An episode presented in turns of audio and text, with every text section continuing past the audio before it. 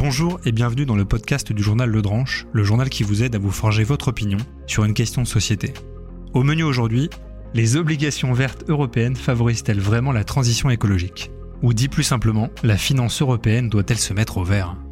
Pour en parler, nous recevons Noam Léandri, secrétaire général de l'Agence de la transition écologique, l'ADEME, auteur de la finance verte, et Julien Lefournier, consultant indépendant, co-auteur de L'illusion de la finance verte, expert associé à l'Institut Veblen. Ce podcast est l'enregistrement audio du live qui s'est tenu le 27 septembre dernier. Pour être alerté et participer aux prochaines émissions en live, abonnez-vous à la chaîne Twitch du Dranche.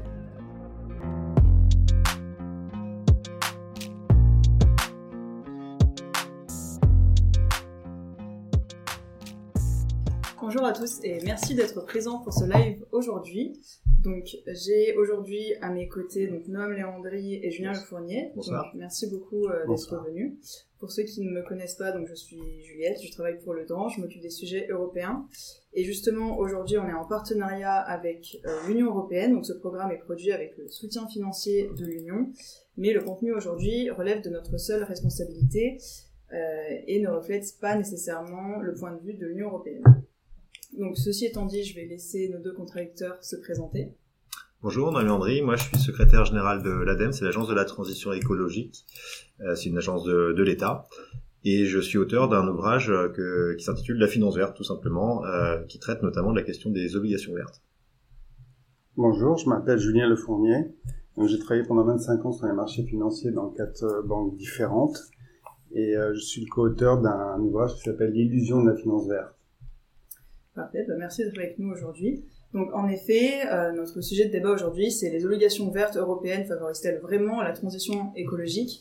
Donc pourquoi ce sujet? Donc euh, vous savez, en ce moment, on travaille beaucoup sur des sujets européens. Or, il se trouve euh, que l'Union a lancé en, en 2020 un plan de relance qui s'appelle Next Generation EU, qui a été adopté donc par les 27 États. Il est constitué de 806 milliards d'euros si on l'ajuste à l'inflation. Et 30% de ce montant est censé servir à financer des projets liés au climat. Or, euh, ces 30% de fonds, donc comment sont-ils financés Comment est-ce qu'on récupère de l'argent pour financer ce plan de relance? Eh bien, en partie par l'émission d'obligations sur les marchés financiers. Et donc, 30% seront des obligations vertes qui devront servir aux États pour financer des projets liés à la transition énergétique.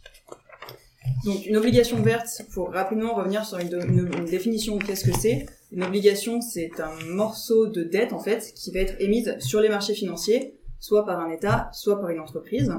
Et donc, ça implique euh, d'a- d'avoir, euh, de pouvoir récupérer de l'argent en échange euh, d'un taux d'intérêt versé régulièrement et d'un remboursement à la fin.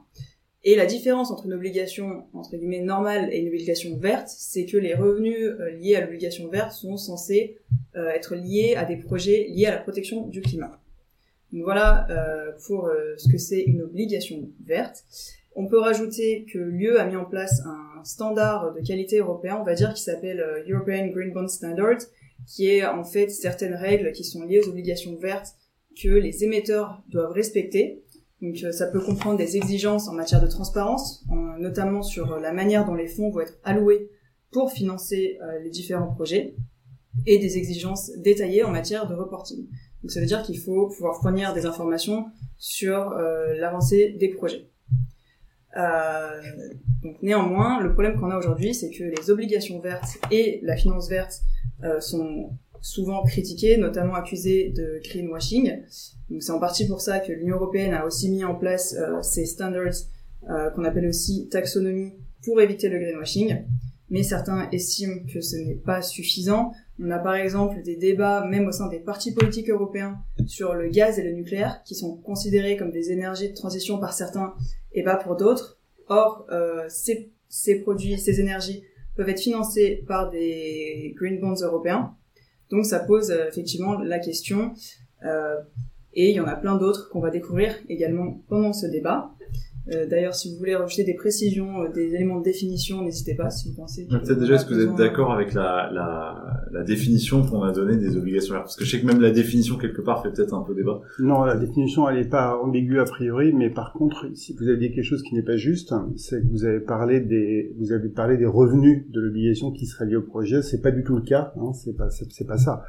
c'est le, c'est ce qu'on appelle le use of proceeds, c'est-à-dire euh, le, le, produit de l'obligation, quand elle est vendue par l'émetteur, il est utilisé pour mhm. financer un projet vert. Par contre, les revenus euh, de l'obligation, les, les, intérêts, en fait, ça, ça, ça, provient pas du tout du, du projet vert lui-même, en fait. Hein, ça n'a rien à voir. Ça, ça, provient de la caisse de, de l'entreprise corporate et, c'est la même caisse pour euh, payer les intérêts des obligations vertes ou des obligations, le cas échéant, pas vertes que l'entreprise aurait émis par ailleurs. Ok? Je tiens juste à, faire cette précision pour qu'il n'y ait pas de confusion dans l'esprit des, des, des, auditeurs ou des voilà. Si, si je peut juste pour dire, en fait, une obligation verte, c'est un label, c'est comme le label bio. Lorsque vous achetez un produit bio, vous attendez à ce qu'il y ait que du bio dedans, ou pas moins de 1% qu'il ne le soit pas. Et donc c'est exactement pareil, c'est on vous garantit que avec cet argent-là, vous avez financerez que des que des projets qui sont favorables à l'environnement. Il y aura rien qui sera défavorable. C'est ça, tout ça, la, la garantie, c'est une garantie d'origine, hein, si vous voulez, euh, des projets. Mais effectivement, du point de vue purement financier, donc c'est un engagement de l'entreprise que ça financera des projets verts, mais d'un point de vue financier, en fait, vous avez vous avez juste prêté de l'argent à l'entreprise euh, et l'entreprise elle vous rembourse sur ses propres deniers que ça provienne du projet ou d'un autre. Peut-être une, une, question euh, très rapidement pour pour euh, reprendre un peu les bases. Quelle est la différence entre une obligation et un prêt? Quelque part, pourquoi est-ce qu'on parle d'obligation verte et pas de prêt vert? Euh... C'est la même chose en fait. C'est exactement la même chose. je pense que pour le, du coup, pour les, les auditeurs, c'est cool parce qu'on peut vraiment se dire que c'est la même chose. Un prêt, ça paye des intérêts au prêteur et, et l'obligation, ça paye des intérêts à celui qui l'a acheté. En fait, la différence, c'est qu'en général, on réserve le mot prêt au, au monde bancaire. Une banque vous prête de l'argent, alors que l'obligation, c'est un, un titre financier. Et donc, on est sur les marchés de capitaux. L'entreprise au lieu de prêter à, la, auprès de, au lieu de lever un prêt, euh, au lieu d'emprunter auprès de sa banque, elle va vendre un, une obligation à un investisseur et c'est le, moyen de transférer l'argent de l'investisseur à l'émetteur. Mais et donc c'est essentiellement la même chose. Simplement, c'est pas les mêmes marchés. Il y a le marché obligataire, le marché des capitaux, et il y a le marché bancaire. Mais fondamentalement, c'est exactement la même chose. L'intérêt, c'est que c'est moins cher quand vous empruntez directement parce que vous payez pas la banque. Hein. La banque, elle se paye, elle fait l'intermédiaire, donc elle, a besoin de se faire vivre. Hein. Donc, euh, vous empruntez directement sur les marchés des capitaux, ce que ferait la banque. Sinon, derrière, après, ils se refinancent aussi derrière euh, les prêts qui vous font, qui vous attribuent. Après, ils se refinancent sur les marchés des capitaux. Donc là, vous allez directement sur le marché des, capitaux, et donc c'est moins cher. mais par contre, pour ça, il y a quand même une, un coût de structuration. Il faut que ça soit 300 millions d'euros minimum que vous levez. Moi ou vous, demain, on va pas émettre une obligation sur le marché des capitaux. Il va falloir, vous allez voir votre banque, parce que c'est des petits projets. Par contre, quand ça dépasse des gros montants, là, vous pouvez aller sur les marchés. Euh, alerte, euh, je peux pas, je peux pas laisser dire que c'est moins cher. Non, mais André, c'est pas moins cher. C'est pas du tout moins cher. Il euh, y, y, a le, il y a la problématique de la masse critique dont, dont vous parlez. Vous avez raison. 300 millions d'euros, 500 millions d'euros, puis des milliards pour ceux qui ont beaucoup de besoins mais c'est pas moins cher. En général, c'est plutôt plus cher. Pourquoi? Parce qu'une banque, elle connaît son client et elle en attend ce qu'on appelle du, du cross-selling, c'est-à-dire un flux d'affaires indépendamment du prêt. Elle est dans une relation en fait. Donc il y a, une relation qui se joue entre le prêteur bancaire et le, et le client émetteur et l'entreprise. Alors que sur les marchés, vous avez un, un, investisseur qui achète un bout d'obligation, le lendemain il peut la revendre, il n'y a aucun lien en fait entre l'investisseur. Donc en général, le financement bancaire est moins cher et c'est plutôt ah sinon il y aura quel intérêt à y aller sur les ça s'appelle de la diversification. C'est quand vous êtes un gros émetteur vous pouvez pas vivre uniquement dans le giron des banques donc il faut diversifier. Il faut aller taper les marchés de capitaux l'argent là où il est. Donc faut faut aller emprunter auprès directement auprès des dans les marchés auprès des, des, institutionnels. Et quand vous avez même pour les très gros emprunteurs cette logique de diversification continue quand vous êtes saturé un marché aussi grand que le marché de l'euro par exemple eh vous introduisez votre nom euh, sur le marché du dollar par exemple. Vous faites une émission en dollars et vous vous faites des roadshows aux États-Unis pour présenter votre crédit aux, aux investisseurs américains. Donc c'est cette logique là en fait. Et donc c'est pour ça que pour revenir aux prêts bancaires, la majorité des entreprises n'émettent pas sur les marchés de capitaux, évidemment, parce qu'elles ont, elles ont des besoins faibles. Les PME, les TPE, même les ETI, il faut avoir une masse critique, il faut avoir des besoins de financement suffisamment importants pour justifier de mettre en branle cette... Euh, c'est tout, un truc d'introduire son nom sur les marchés financiers tout de même. Voilà. Madame Léandré, vous étiez d'accord avec cette euh, définition donnée par euh, Julien Lefournier Vous vouliez la, la, la journée un peu... Non, non, non je pense qu'il faut qu'on rentre dans le débat. Peut-être un, un, dernier point avant d'entrer dans le débat euh, sur le, le, volume, parce qu'effectivement, on, on, Juliette l'a dit, ça s'inscrit dans le dans le cadre du plan de relance européen qui était de 750 milliards d'euros, c'est au moins 30%. Donc en gros, on a à peu près 250 milliards d'obligations vertes qui vont être émises. Euh, Qu'est-ce que ça représente 250 milliards, alors forcément c'est une somme euh, importante, mais en termes de marché financier, en termes de rapporté au, budget de l'Union européenne, ou, par ce qui s'est fait précédemment, est-ce que c'est très important, important? Est-ce que c'est une grande nouveauté? Est-ce que c'est quelque chose d'habituel? C'est une très, un très gros montant euh, rapporté aujourd'hui aux obligations vertes qui sont émises chaque année. Pour un mémoire, en 2017, lorsqu'on a émis la première obligation verte de la France, l'État français était un des premiers euh, à émettre, une, enfin, se financer, donc c'était bon du trésor, si vous voulez, hein, qui était vert, tagué vert comme une obligation verte. C'était 7 milliards qu'on a levé. C'était la plus grosse émission d'obligations vertes au monde avec un montant de 7 milliards. Là, vous voyez que 250 milliards, c'est beaucoup. Après, il faut se rendre compte que les obligations vertes, dans le monde des obligations, c'est 0,1%, ou en tout cas c'est largement moins de 1%. Donc c'est minuscule, et si je rapporte ça après à l'ensemble des flux financiers et des marchés des capitaux, c'est encore moins. Mais voilà, ça reste des montants quand même assez importants et puis surtout rapporté au budget de l'Union européenne qui est euh, qui se compte euh, en centaines de milliards. Évidemment ça reste aussi euh, important pour lui. C'est un gros changement de se financer sur les marchés des capitaux. C'est ça surtout la vraie nouveauté hein. c'est-à-dire qu'on dit que c'est des obligations vertes. Ça c'était pour faire passer la pilule. C'est-à-dire que surtout c'est la première fois que la Commission européenne va s'endetter. Jusqu'à présent il, était, il lui était interdit de s'endetter. Donc c'est là la vraie la vraie nouveauté. Et alors pour considérer que quand même c'est un endettement vertueux on met la la qualité de obligation verte, comme ça, ça légitime aussi le fait que l'endettement ne va servir que à des opérations favorables à l'environnement à l'avenir. Euh, là, moi, je suis d'accord. Le, point important, c'est que l'Union européenne devient un émetteur. Ça, c'est un changement majeur. Par contre, qu'elle émette des obligations vertes, ça n'a aucun intérêt. Ça changerait à rien. D'ailleurs, euh, la France, vous parliez de la France. Euh, la France émet des, des, vous êtes mieux placé que moi pour dire les montants. Moi, je commande jamais les chiffres puisque comme pour moi, ça n'a aucun intérêt. Vous voyez, c'est typique du débat. Tout de suite, on rentre dans des, on parle de milliards, on compte des milliards et on, et on évite, on complètement le sujet de fond. Le sujet de fond, c'est quoi? C'est que avant l'obligation verte, bah, la France levait des milliards sur les marchés pour financer, y compris des projets verts, hein, parce que la France, c'est pas nouveau qu'elle qu'elle finance des, des projets verts. Euh, donc l'obligation verte, si vous voulez, par rapport à ça, elle n'amène rien, euh, strictement rien, puisque je, je, rappelle comment ça fonctionne.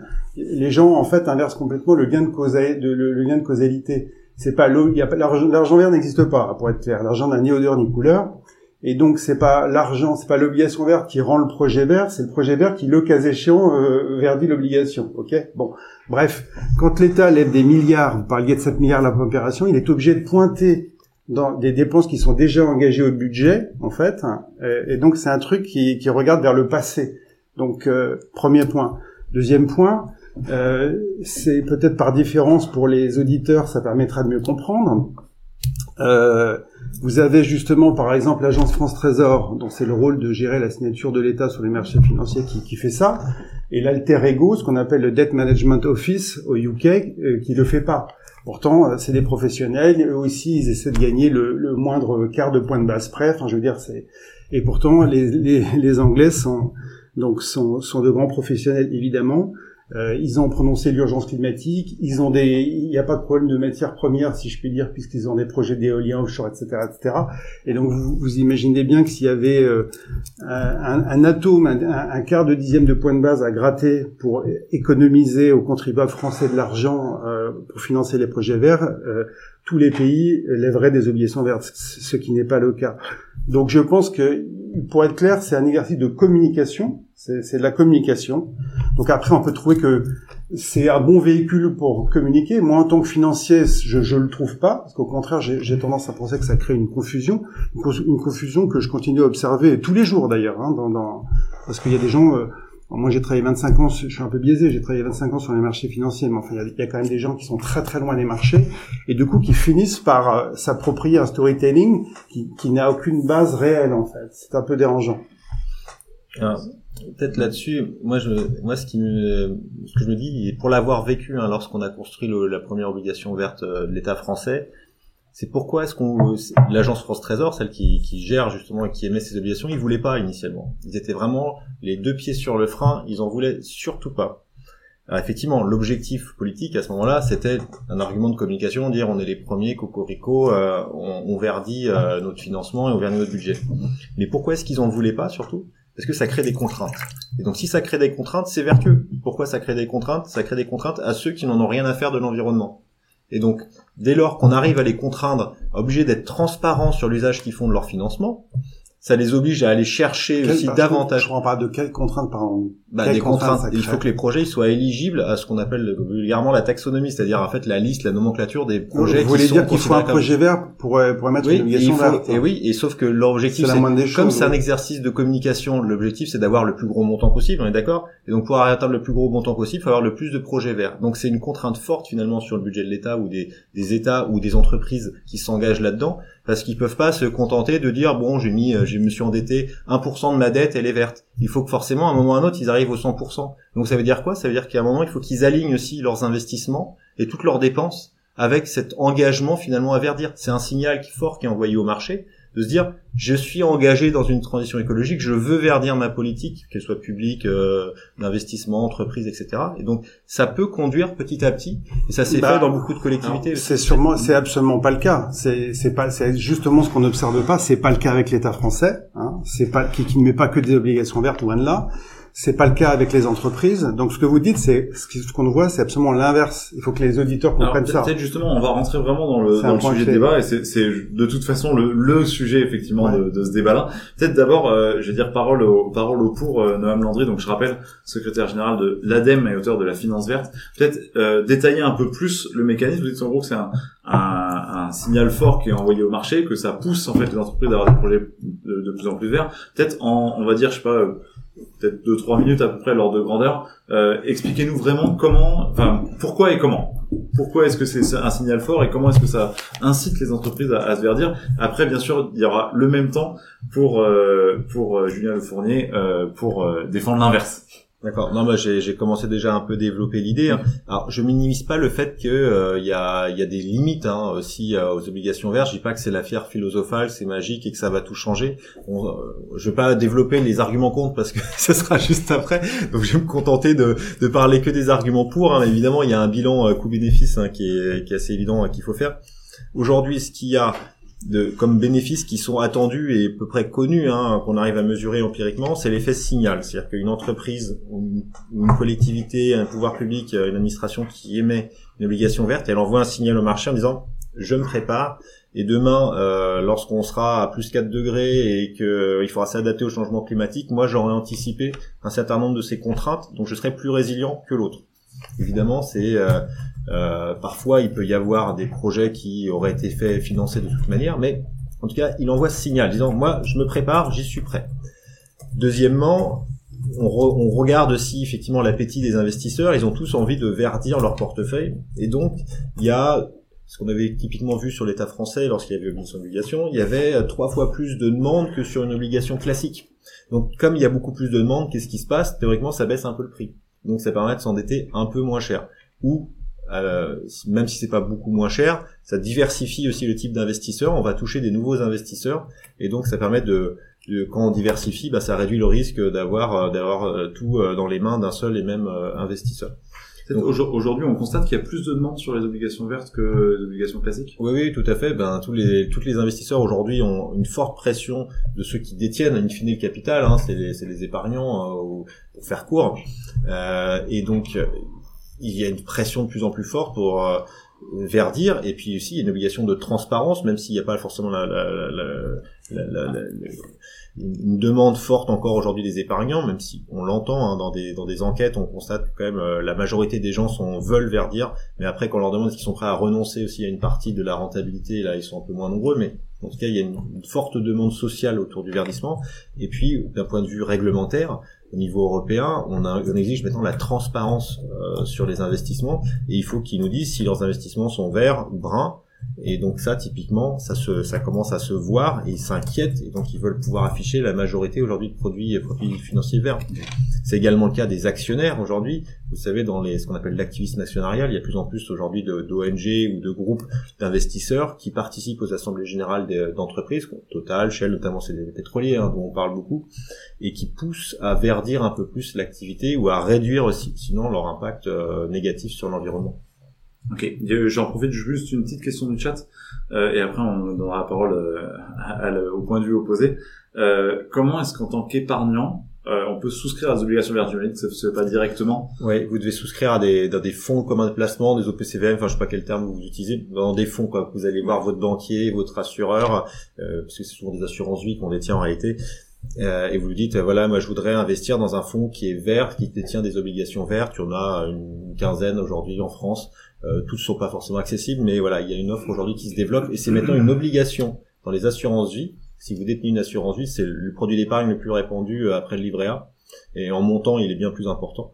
Euh, c'est le montant du PIB français. Hein. L'assurance vie en France, c'est 2 milliards euh, d'euros, donc euh, il y a largement de quoi faire. Maintenant, l'assureur est obligé de vous proposer soit un produit financier vert, soit un produit financier solidaire, soit un produit financier dit responsable. Mais ça, on pourrait en venir, parce que je pense que c'est là où il y a du vrai greenwashing aujourd'hui. C'est ce qu'on appelle l'investissement socialement responsable, à pas confondre avec l'investissement qui est vert, obligation verte. Ça, c'est les fonds ISR, c'est ça? Ouais, les fonds ISR.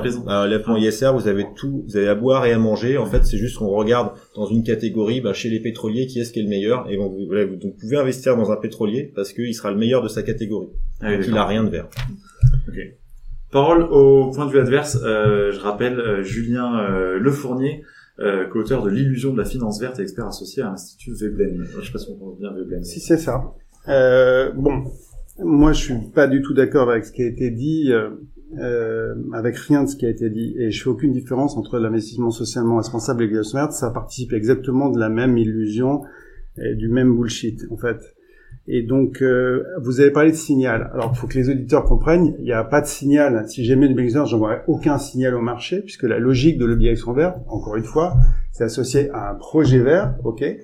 Et donc, je peux très bien avoir un projet vert et 50 projets bruns. Ok, donc j'envoie strictement, il n'y a pas de stratégie. Vous parlez de stratégie, j'envoie aucun message sur ma stratégie de transition. Je peux d'ailleurs ne pas avoir de stratégie de transition et émettre des obligations vertes, puisqu'il suffit d'un projet vert éligible pour mettre, pour émettre une obligation verte. Ok, c'est le fameux ratio. C'est pour ça que Shell a perdu euh, un procès parce qu'ils vous disent ah on fait un petit peu de vert, mais vous avez la grosse colonne de brun qui continue d'augmenter. Mais comme on part de zéro vert, forcément en ratio, l'intensité est un peu meilleure, mais nous, notre problématique, c'est d'arrêter, c'est de respecter le budget carbone. Donc, le signal envoyé au marché, c'est zéro, d'ailleurs, ok?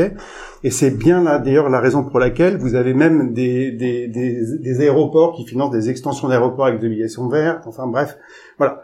Là, c'est le sujet qui est plutôt bien connu. Euh, il y a des ONG qui sont assez vigilantes sur les projets, pour dire si euh, les projets sont adaptés, sont verts ou pas. Par contre, euh, elles ne prennent pas le recul pour regarder l'ensemble de l'entreprise, puisque le jeu, justement, c'est de pouvoir passer avec un projet, donc zéro signal envoyé au marché. je réponds, je réponds quand même. Sur le prix, c'est complètement bidon. Le prix est le même, et donc ça, je vous demande, je demande à tout le monde. Ceux qui sont intéressés peuvent nous contacter. Euh, les banques le disent. Hein. Vous pourrez regarder ce que la BNP dit sur le sujet. D'ailleurs, dans le bouquin, vous étiez passé de mythe ou réalité. Là, vous êtes un tout petit peu plus, on ne sait pas. Ça, en quelques ah, je mois, défends, je défends le pour là oh, aujourd'hui. Non, mais le euh, pour, c'est pas, c'est pas raconter des histoires le pour. Donc, euh, je, je, demande aux auditeurs. Il y a des études de la Banque des règlements internationaux, de la Banque de France, qui montrent qu'il y a un signal prix. Voilà. Rappelez-les parce que l'étude que vous citez, elle, elle, date de 2017 et ils font plus aucun commentaire dessus tellement ce qu'ils ont écrit est idiot. Ok? Bon, et le professeur Raoult aussi fait très belles études sur les vaccins, ok? Bon, donc euh, je demande simplement aux gens de réfléchir à ce que ça veut dire. Il y a, une, il y a un truc qui s'appelle la responsabilité fiduciaire, et comme vous l'avez d'ailleurs euh, dit vous-même au début, euh, les prêteurs, ils sont solidaires, ok? Donc que l'emprunteur émette une obligation verte ou une obligation lambda, de toute manière, tous les prêteurs obligataires, tous les acheteurs, tous les acheteurs se retrouvent dans ce qu'on appelle la masse obligataire. Elle a même une personnalité morale, et donc ils sont solidaires entre eux. Et donc c'est le même risque en fait. Et vous pouvez absolument pas dissocier parce que toute la finance, c'est de donner un prix en fonction du risque. Et donc c'est, il n'y a aucun moyen de séparer le risque de l'État français euh, que vous achetiez une OAT verte ou une OAT pas verte, c'est exactement le même risque de remboursement. Et donc, c'est le même prix. Les banques le disent, les émetteurs le disent. À ceux qui sont intéressés, je peux donner des déclarations du CFO d'Engie, qui est un des plus, un des plus gros émetteurs d'obligations vertes. Je peux vous dire, je peux vous dire ce qu'il dit. Je peux vous dire, c'est pas long de citer Jean-Marc Turquini, CFO d'Engie. Les green bonds coûtent plus cher que les obligations. Lui, il dit que c'est plus cher en tant qu'émetteur parce qu'il y a des frais, car il y a des frais. Il y a des frais d'avocat, d'intermédiation bancaire, des frais occasionnés par la labellisation green, etc. Des frais externes existent aussi en effet, par le fait de labelliser une obligation green, environ 100 000 euros par an, mais cette couche de frais supplémentaires est relativement modeste. Bon, mais c'était pas rentable pour lui en tant qu'émetteur. Bah, c'est pour ça, c'est ce que je vous disais. Donc, les, donc, les, les, DAF, je, les financiers, ils aiment pas ça parce que ça les contraint. Et si ça les contraint, c'est que ça va parle, dans le Je parle de prix. Glissez ah, pas sur un autre, glissez pas sur un autre terrain. ça va dans le bon je, je, je reprenais point par point, je suis sur le prix. Il faut arrêter, faut arrêter avec cette histoire de prix.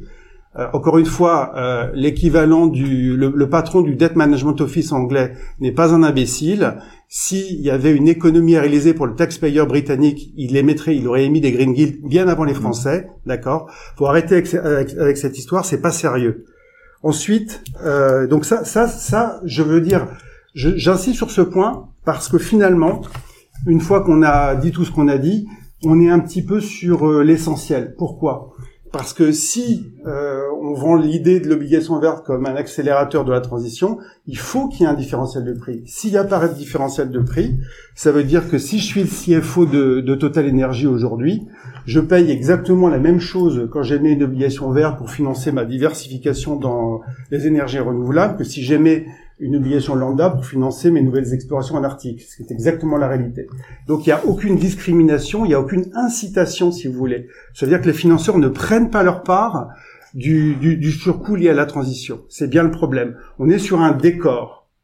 Alors, est-ce qu'il y, il y avait deux questions qui venaient euh, La première, c'est qui décide en gros si le projet est vert ou pas et donc éligible à une obligation verte C'est-à-dire, est-ce qui euh, estampille euh, quelque part euh, est-ce qu'il y a une autorité de contrôle? Est-ce que alors il y a déjà il y a, il y a, une règle, il y a des règles qui s'appliquaient sur le marché. Maintenant, il y a des règles maintenant qui s'appliqueront par la, la, réglementation européenne qui devrait s'imposer euh, d'ici le courant de l'année prochaine. Mais sinon, jusqu'à présent, il y avait des contrats types qui étaient autorisés, qui est ce qu'on appelle les ISDA, c'est une, une, organisation internationale qui, qui fait des contrats de dérivés types que toutes les banques euh, et les investisseurs s'échangent et, et sur lesquels ils, sont, tombent d'accord. Donc cette nomenclature qui revient de la Climate Bond Initiative, hein, qui est celle qui avait lancé euh, la première justement nomenclature des activités autorisées, elle elle est celle qui s'applique aujourd'hui. Alors, il y avait des adaptations dans certains pays. À un moment, la Chine émettait des obligations vertes avec du charbon vert dedans. C'est-à-dire qu'ils avaient des technologies de, de stockage du CO2 euh, euh, ou de méthodes un peu plus avancées qui se considéraient comme plus écologiques, donc permettaient de continuer à utiliser du charbon, mais avec moins d'émissions. Donc ça, ils l'avaient qualifié de vert. Depuis, ça a été sorti euh, il y a déjà maintenant C'était le, le, charbon supercritique euh, que DF avait appelé charbon propre aussi ou des choses comme ça. Ouais, il y a, il y a à la fois la méthode d'extraction, d'utilisation et puis de captation du CO2. Bref, il y a plein d'histoires. Maintenant, vous savez qu'avec euh, les compensations carbone, euh, enfin, pardon, le stockage du carbone euh, qui crée des compensations carbone, vous vous servez en fait finalement à extraire du pétrole parce qu'une fois que vous avez extrait le pétrole et le gaz, vous pouvez réinjecter du CO2 dedans. Donc ça, c'est aujourd'hui, c'est ça la compensation carbone volontaire aussi ou le stockage de carbone. C'est ça continue finalement à alimenter un système d'énergie fossile. il y a beaucoup de débats. Effectivement, je fais une parenthèse. Il y a beaucoup de débats sur le sur le stockage du carbone c'est pas c'est pas l'idée ce soir, mais on en fera d'ailleurs sûrement un débat euh, sur le stockage du carbone. C'est quelque chose qui fait pas du tout consensus. Hein. Ouais. Et alors, pour répondre à votre question, aujourd'hui donc celui, celui, qui émet l'obligation verte s'engage à respecter ce cahier des charges, euh, comme je l'ai expliqué, et en plus, il s'est recommandé, c'est pas toujours fait, qu'il y ait un, certificateur euh, qui vienne vérifier euh, à chaque fois que dans la durée c'est bien conforme. Mais normalement, comme c'est une obligation verte, ça demande à être certifié, mais c'est pas forcément obligatoire mais la plupart le font. Il me semble que pour le règlement européen, justement, cette nouvelle entité de contrôle indépendant va être nécessaire pour pouvoir avoir la loi. En tout cas, donc aujourd'hui, la clé pour euh, que les gens comprennent, c'est que c'est autodéclaré. C'est-à-dire, je déclare tout seul que mon obligation est verte, etc. Bon. Euh, J'ai envie de dire, euh, comme on l'a vu qu'il y avait comme il y a, y a, aucun élément de pricing en jeu, on comprend pourquoi c'est léger, parce que si par contre, euh, si c'était moins cher, bah, voilà, vous comprenez bien que s'il y avait un prix différent, à ce moment-là, on serait plus de, ce, ce, serait un petit peu différent. Je pense qu'on basculerait dans un autre monde, et c'est d'ailleurs la raison pour laquelle ces histoires de taxonomie euh, durent depuis, enfin la première obligation dite verte a vraiment été émise en 2000, euh, en 2008 par la Banque mondiale. Vous voyez, on est en 2022 et on n'a pas, on n'est pas au bout de ces conversations. Bon. Alors peut-être une, euh, question donc, bête, mais qu'est-ce qui fait que c'est pas euh, que l'Union européenne, par exemple, a pas dit euh, bah, mes obligations vertes, je les fais moins cher ou un taux euh, bah parce que vous pouvez pas subventionner du parce coup, que oui, parce que on est sur un marché, ok? Donc moins cher, je peux pas décider de vendre un truc moins cher, ça veut rien dire, surtout quand j'ai le même produit. Encore une fois, je rappelle, il y a l'OAT et l'OAT verte, c'est la même chose, ok? Et donc je peux pas dire celle-là elle va être moins chère alors que le risque est strictement le même. Sur un marché, ça n'est pas possible. Personne ne peut faire ça, en fait. C'est tout à fait impossible. C'est une situation qui serait arbitrée immédiatement, en fait. Donc, euh, c'est pas quelque chose qu'on peut décréter, d'accord? Les marchés financiers ne le permettent pas. C'est loi de l'offre et la demande. C'est l'offre et la demande. Euh, ouais, c'est plus que l'offre et la demande, en fait. C'est euh, c'est c'est c'est la loi du c'est la loi du prix unique. Quand vous avez à risque constant euh, un risque est strictement identique. Là, il n'y a pas, il y a aucune théorie fumeuse. C'est le risque émetteur de EDF pour le vert et EDF pour le lambda. C'est la même chose. Si EDF est faillite, vous serez remboursé, vous serez dans la même queue que les autres. Les uns et les autres seront dans la même queue sans aucune priorité. Ça vaut la même chose. Ça, s'il y a au moins une chose que les marchés font bien, c'est ça. Voilà. Sauf si vous voulez derrière le revendre, le produit financier vert, dans un package, en disant voilà, j'ai un produit d'épargne vert, et celui-là, vous acceptez qu'il soit moins bien rémunérateur. Du coup, ça permet aussi de pouvoir demander moins de prix mmh. après dans l'investissement lorsqu'on investit dans un projet vert. C'est ça en fait la question aujourd'hui, c'est c'est jusqu'à où on est prêt à aller dans la baisse du rendement. il n'y a pas de baisse du rendement possible justement parce bah. que sur le marché primaire, quand quand l'émetteur vend euh, son milliard d'OAT verte ou euh, le prix là à cet instant-là, c'est là où naît la c'est là où naît la valeur immobilière sur le marché primaire. Le prix est forcément le même que s'il émettait un monde lambda et il n'y a jamais bifurcation ensuite parce que ce serait encore une fois, si vous avez un, gestionnaire, un gérant qui achetait une obligation verte plus chère qu'une option lambda, il perdrait son job instantanément, il serait viré le lendemain, d'accord? C'est tout. C'est aussi simple que ça.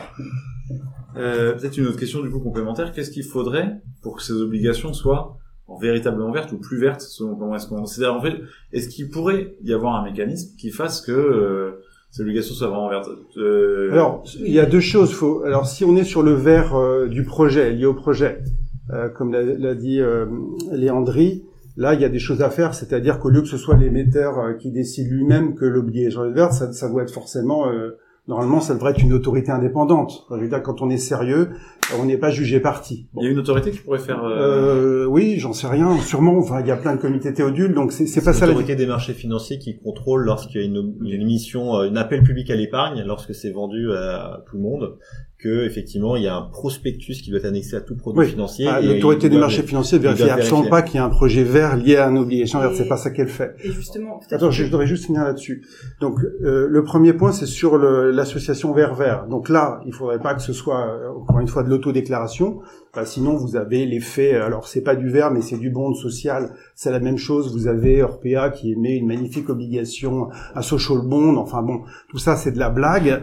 Hein, tant que c'est de la blague Bon, donc si on veut ça, il faut une autorité indépendante qui dit qui s'appuie sur une taxonomie définitive, celle dont vous parliez euh, au niveau européen par exemple, et qui dise après oui non. Premier point. Et après, le problème du prix reste entier. Il n'y aura jamais de distinguo de prix parce que, encore une fois, le risque émetteur, le risque crédit est le même. Pour ça, du coup, c'est, du coup, si on a cette taxonomie, c'est qu'une condition nécessaire n'est pas suffisante, on peut agir de l'extérieur. C'est pas les financiers, ils ne peuvent pas donner euh, un prix différent à la même chose, ça n'a pas de sens. Par contre, vous pouvez avoir une fiscalité, comme vous avez par exemple aux États-Unis, vous avez un très très gros secteur qu'on appelle euh, celui des muni, muni bonds, pour municipality bonds, c'est tous les bonds qui sont émis, les obligations qui sont émises par les, les collectivités publiques en fait, elles sont euh, carrément à 80% tax exempt, c'est-à-dire. Et donc là, encore une fois, c'est de l'extérieur, si vous avez une fiscalité verte, là vous créez une, discrimination et là vous créez une différence. Donc c'est sur le taux de rendement. Puisque le taux de rendement, il se regarde pour l'investisseur après impôt, évidemment. Donc il y, a des moyens, avec la fiscalité, de, sortir de l'impasse euh, du pricing il y a d'autres solutions aussi que au-delà du, au-delà du, au-delà du, de la fiscalité, hein. Parce que la fiscalité, ça serait à nous de payer deux fois pour que les entreprises ou les émetteurs soient vertueux. Donc euh, moi, je n'ai pas forcément envie en tant que contribuable de payer pour que les entreprises fassent ce à quoi normalement elles ont un intérêt à le faire. Bah, vous montez le, au lieu de faire une flat tax à 30%, vous montez le, la, la, la, taxe sur tout ce qui n'est pas ah vert. Oui, c'est le malus là, c'est le. Bah, non, mais, c'est, vous avez raison, c'est pas aux pauvres de financer les, les ristournes d'impôts des riches. On est bien d'accord. Mais voilà, mais c'est très facile, c'est très facile de concevoir un truc autofinancé où euh, ah on, déforme en faveur de, bah, des, investissements verts. On, peut déformer en faveur des investissements verts par la réglementation aussi. Il y a, il y a trois leviers. C'est maintenant que les épargnants n'aient le choix que dans du vert.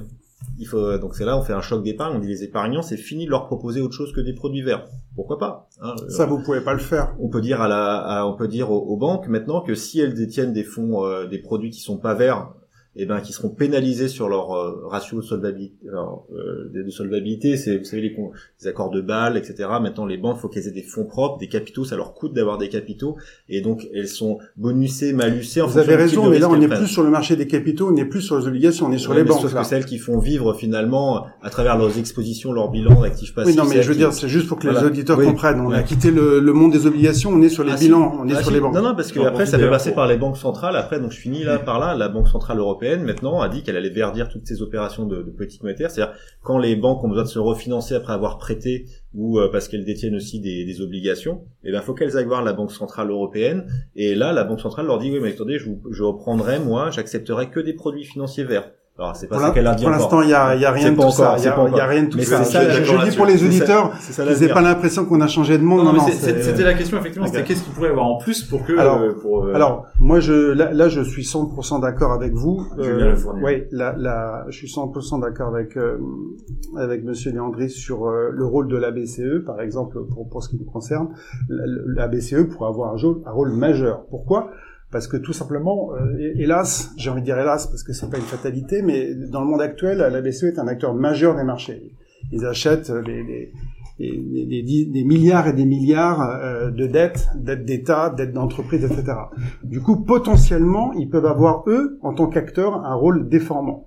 C'est impensable aujourd'hui parce qu'il y a quelque chose de très très profond euh, qui est dans les, qui est inscrit dans le dans la pratique de la BCE ce qu'on appelle la neutralité de marché. C'est-à-dire que la BCE s'interdit euh, de déformer le marché, c'est-à-dire de privilégier, on ne sait pas pourquoi d'ailleurs, euh, de dire par exemple j'achèterai plus les, la, la, dette corporelle de Total et je vais, je vais etc. Elle s'interdit de le faire parce que ce n'est pas dans son mandat. Vous rappelle que le mandat de la BSE est super limité, hein, on parle d'inflation, et donc euh, elle dit ça c'est du domaine du politique. Si on veut cette déformation, ça appartient au politique. C'est pas des gens qui sont élus, hein, les banquiers centraux. Donc c'est une réserve qui les honore d'un certain point de vue. Mais le mandat de la BCE, ça se change.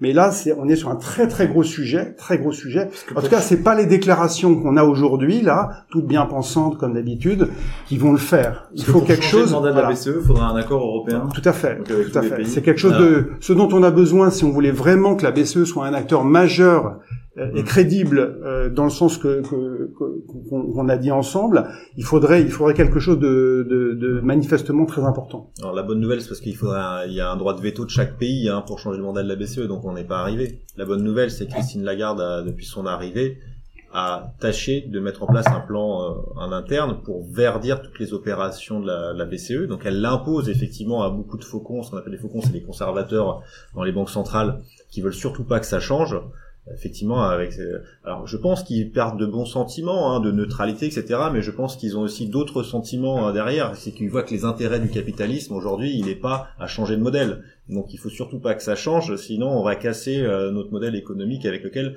on a beaucoup l'habitude de travailler. Et c'est pas l'intérêt des banques centrales de changer le modèle économique.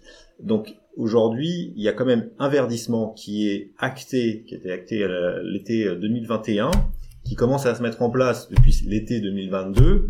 Donc on peut être, en tout cas, même si c'est pas opérationnel d'un point de vue euh, opération de marché, le signal qui est envoyé, c'est que attention, vous banques, vous investisseurs, si demain vous n'avez pas verdi votre portefeuille, pourquoi pas avec des obligations vertes, eh ben vous allez y perdre de l'argent. Donc vous avez tout intérêt à tout de suite embrayer, vous anticiper, préparer, et c'est ça qui fait que peut-être aussi les obligations vertes demain seront moins chères que les autres parce qu'ils vont voir qu'ils vont avoir un intérêt en termes de politique monétaire, euh, de besoin de fonds propres des banques de peut-être de fiscalité, pourquoi pas, mais moi je trouve que ce serait dommage de repasser par la fiscalité. Oui, mais sans fiscalité, il se passera rien. Hein. Alors on a, on a fait un débat, d'ailleurs je renverrai nos auditeurs là-dessus, on a fait un débat aussi sur la fiscalité verte. Euh, sur le branche qui est effectivement bah on voit c'est un de nos auditeurs qui nous dit à travers ce débat on voit très bien que que cette question économique c'est une question qui est bien plus politique que scientifique. Je pense que vous serez d'accord euh. ah oui.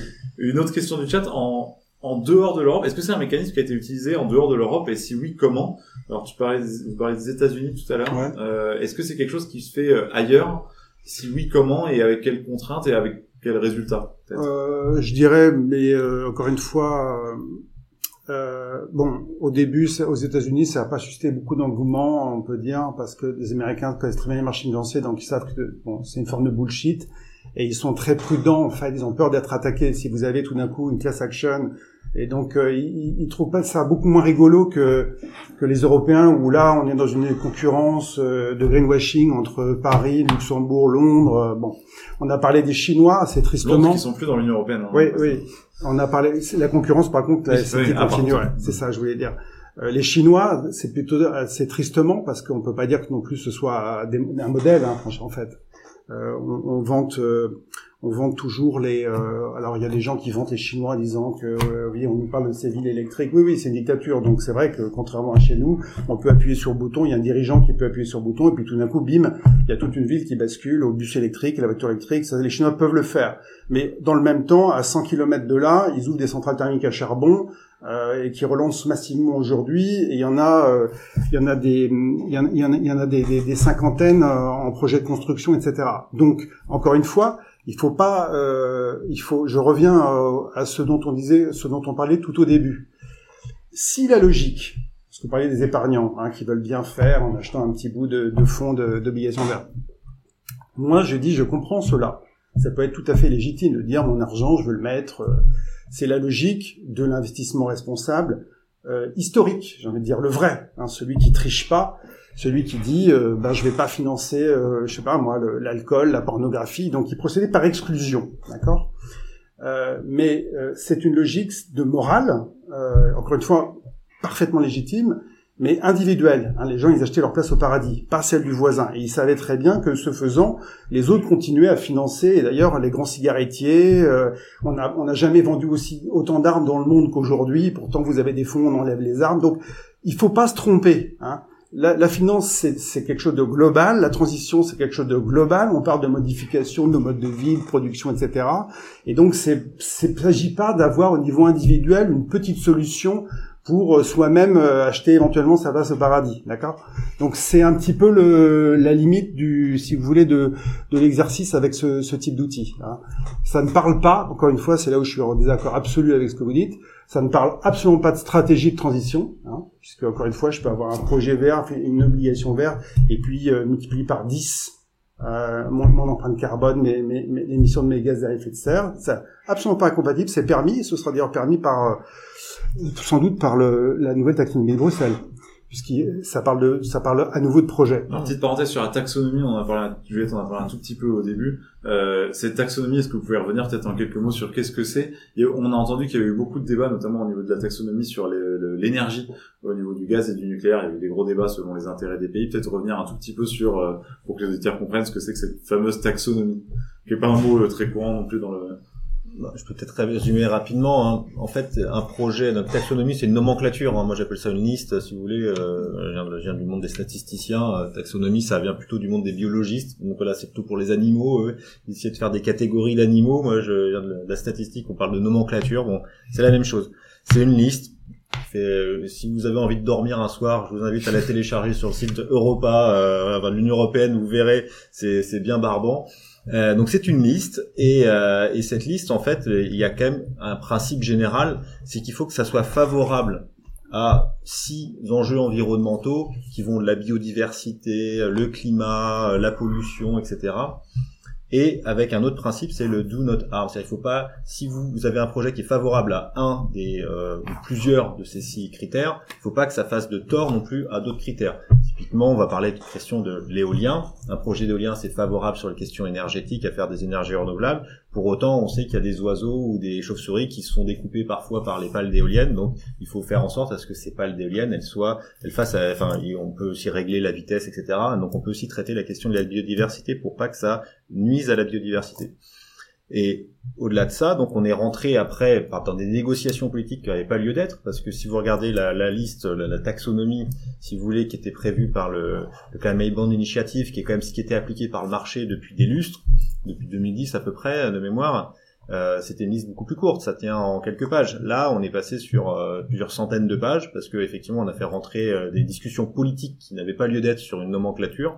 c'est comme si on vous demandait un jour qu'est-ce que vous metteriez dans le PIB ou pas? En fait, on vous le demande jamais. On laisse ça à des, techniciens qui savent faire des, des comptables et qu'est-ce que vous mettez au bilan, etc. Et depuis quand la comptabilité c'est devenu une question politique et là, en l'occurrence, on en a fait une question politique, ce qui a fait que les débats ont été longs pour savoir si le nucléaire, le gaz rentrait jusqu'à ce qu'elle, jusqu'à quelle année, à quelles conditions, etc. Et donc, quand on écrit des conditions, on écrit un, code euh, juridique euh, comme on sait bien le faire en France, c'est-à-dire qu'à chaque fois qu'on veut simplifier, on allonge le nombre de pages et on en est arrivé à ce niveau-là d'exigence. Je pense qu'il y a du boulot pour tous ceux qui sont en charge de la conformité, du suivi, de la régularité. A du boulot pour dix ans avant d'avoir fini de lire et d'appliquer euh, ces textes.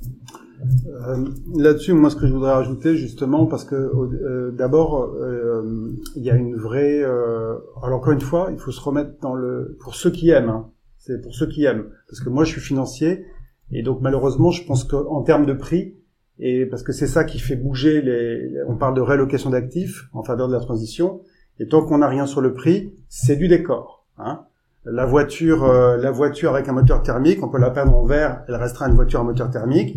La voiture électrique, elle peut être peinte, elle peut être en rouge, elle est électrique. Donc moi, ça m'intéresse pas.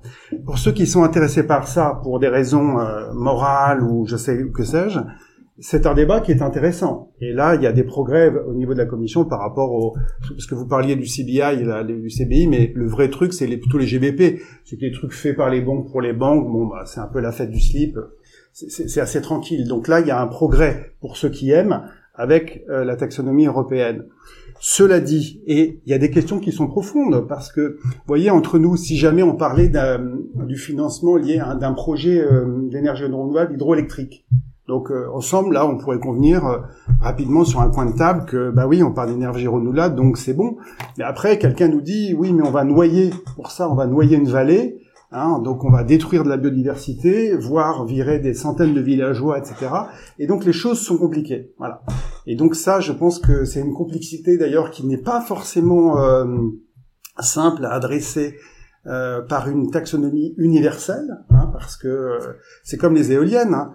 vous, vous êtes pour les éoliennes, les gens en général sont pour, mais si par contre on en met une dans leur jardin, tout d'un coup ils sont contre. Vous voyez, il y a une logique de point de vue. Et ça, euh, quand on essaie de faire des choses comme ça un peu universelles, on, a beaucoup de mal. Et d'ailleurs, la caricature, si je puis dire, ça a été euh, ce qui s'est passé du coup sur euh, le gaz et le nucléaire, puisque là, on avait carrément donc des pays qui ont des agendas complètement différents. Et encore une fois, c'est pas complètement débile. Une transition, ça ne se fait pas ex nihilo. Nous, on parle les Français avec une cinquantaine de réacteurs nucléaires installés.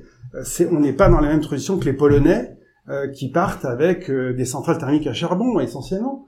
Et donc euh, on voudrait plaquer le même la, même ce n'est pas évident. Ce que je veux dire c'est que ça n'est pas trivial en fait quand on réfléchit à ces questions. Mais ces questions encore une fois la taxonomie c'est une condition nécessaire n'est pas suffisante. Donc ces débats qui sont un petit peu pour moi un peu comme des débats sur le sexe des anges mais vous avez raison c'est un progrès. Le do not harm qui est en fait un do not significantly harm et euh, bon, c'est impossible effectivement d'avoir aucun impact. Et ben ça c'est c'est un progrès, c'est un progrès. Je, je, précise effectivement parce que du coup il y a nos auditeurs qui ont retrouvé le lien. Vous avez le lien vers la taxonomie européenne euh, dans le chat, un joli document de 349 pages effectivement euh, en anglais.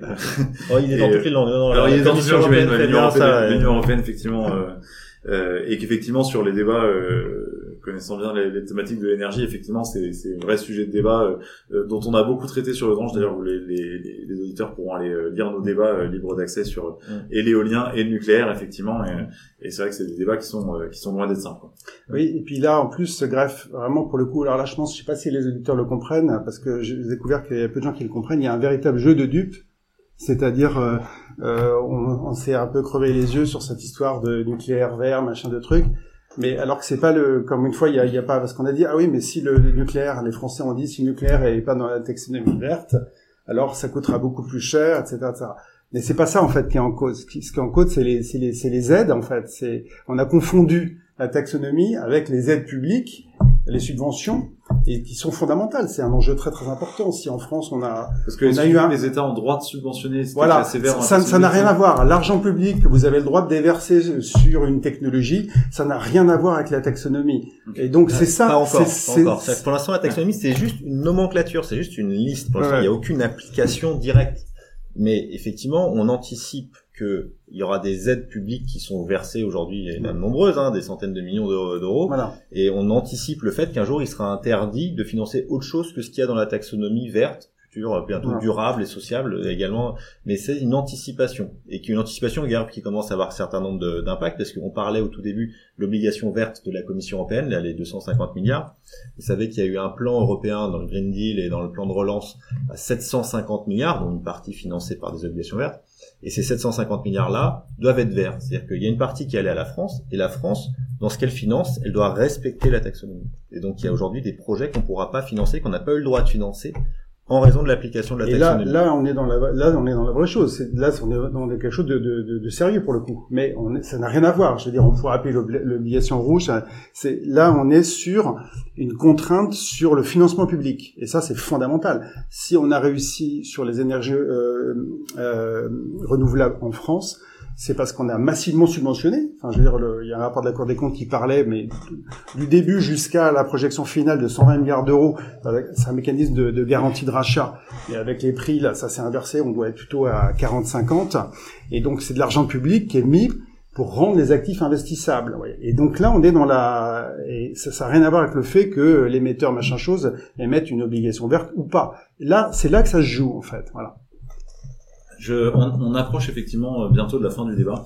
Euh, peut-être pour résumer, et chacun si vous pouvez, parce qu'en plus il y en a qui nous ont rejoint en cours de route, peut-être résumer un peu votre position. J'ai l'impression que, que bon, alors, on, on l'a vu, il y a des points de désaccord, mais j'ai l'impression qu'il y a aussi un point d'accord. J'ai l'impression que pour vous, la, la, les options, on revient sur les obligations vertes, c'est euh, plus la base vers quelque chose qui pourrait devenir meilleur et vraiment euh, contraignant ou, ou puissant par la suite. Est-ce que j'ai bien résumé la position ou euh, qu'est-ce que vous auriez envie de dire un peu sur euh, une à deux minutes en gros pour résumer un peu votre propos? Non, non, mais c'est-à-dire qu'effectivement, bah, vous avez bien résumé.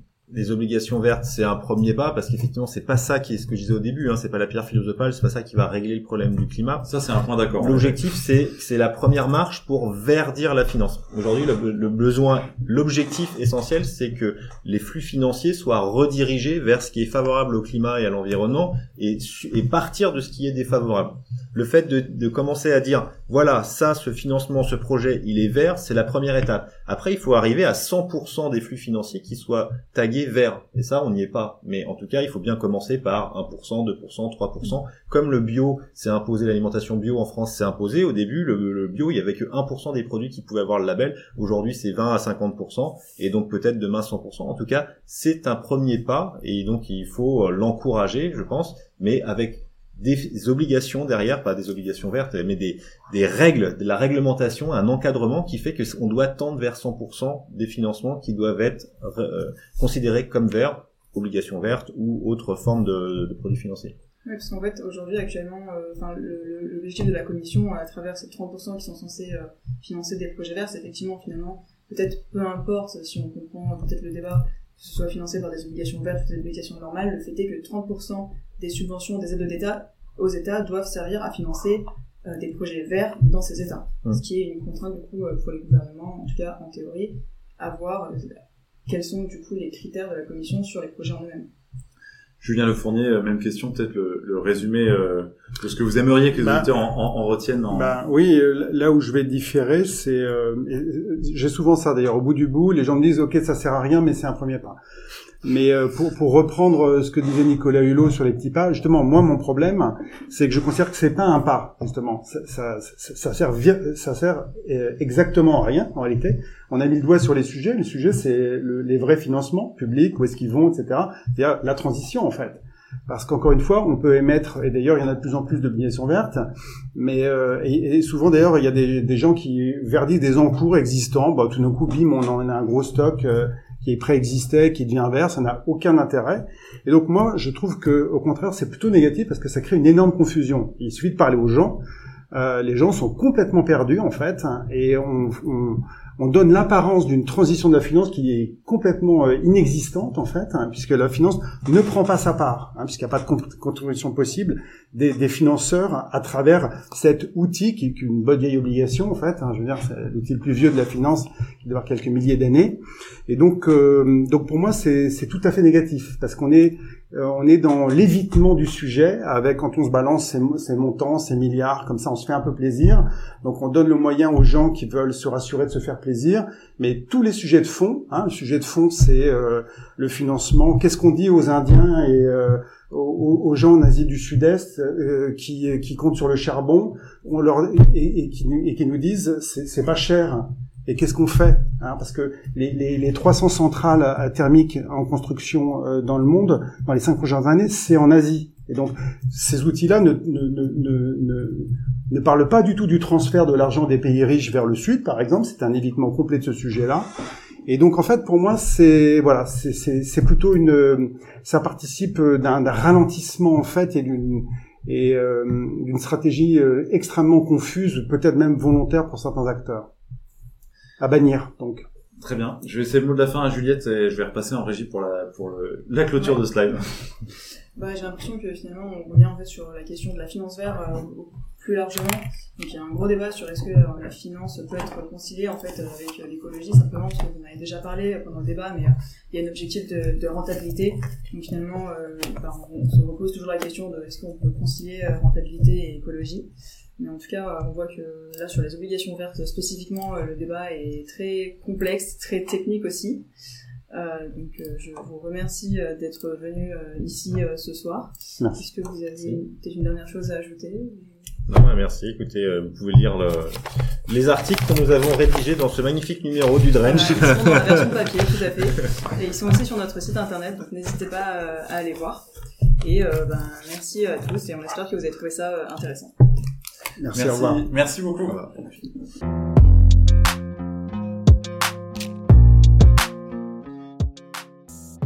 Ce podcast est réalisé par l'équipe du journal Le Dranche, le seul journal qui présente le pour et le contre de chaque sujet.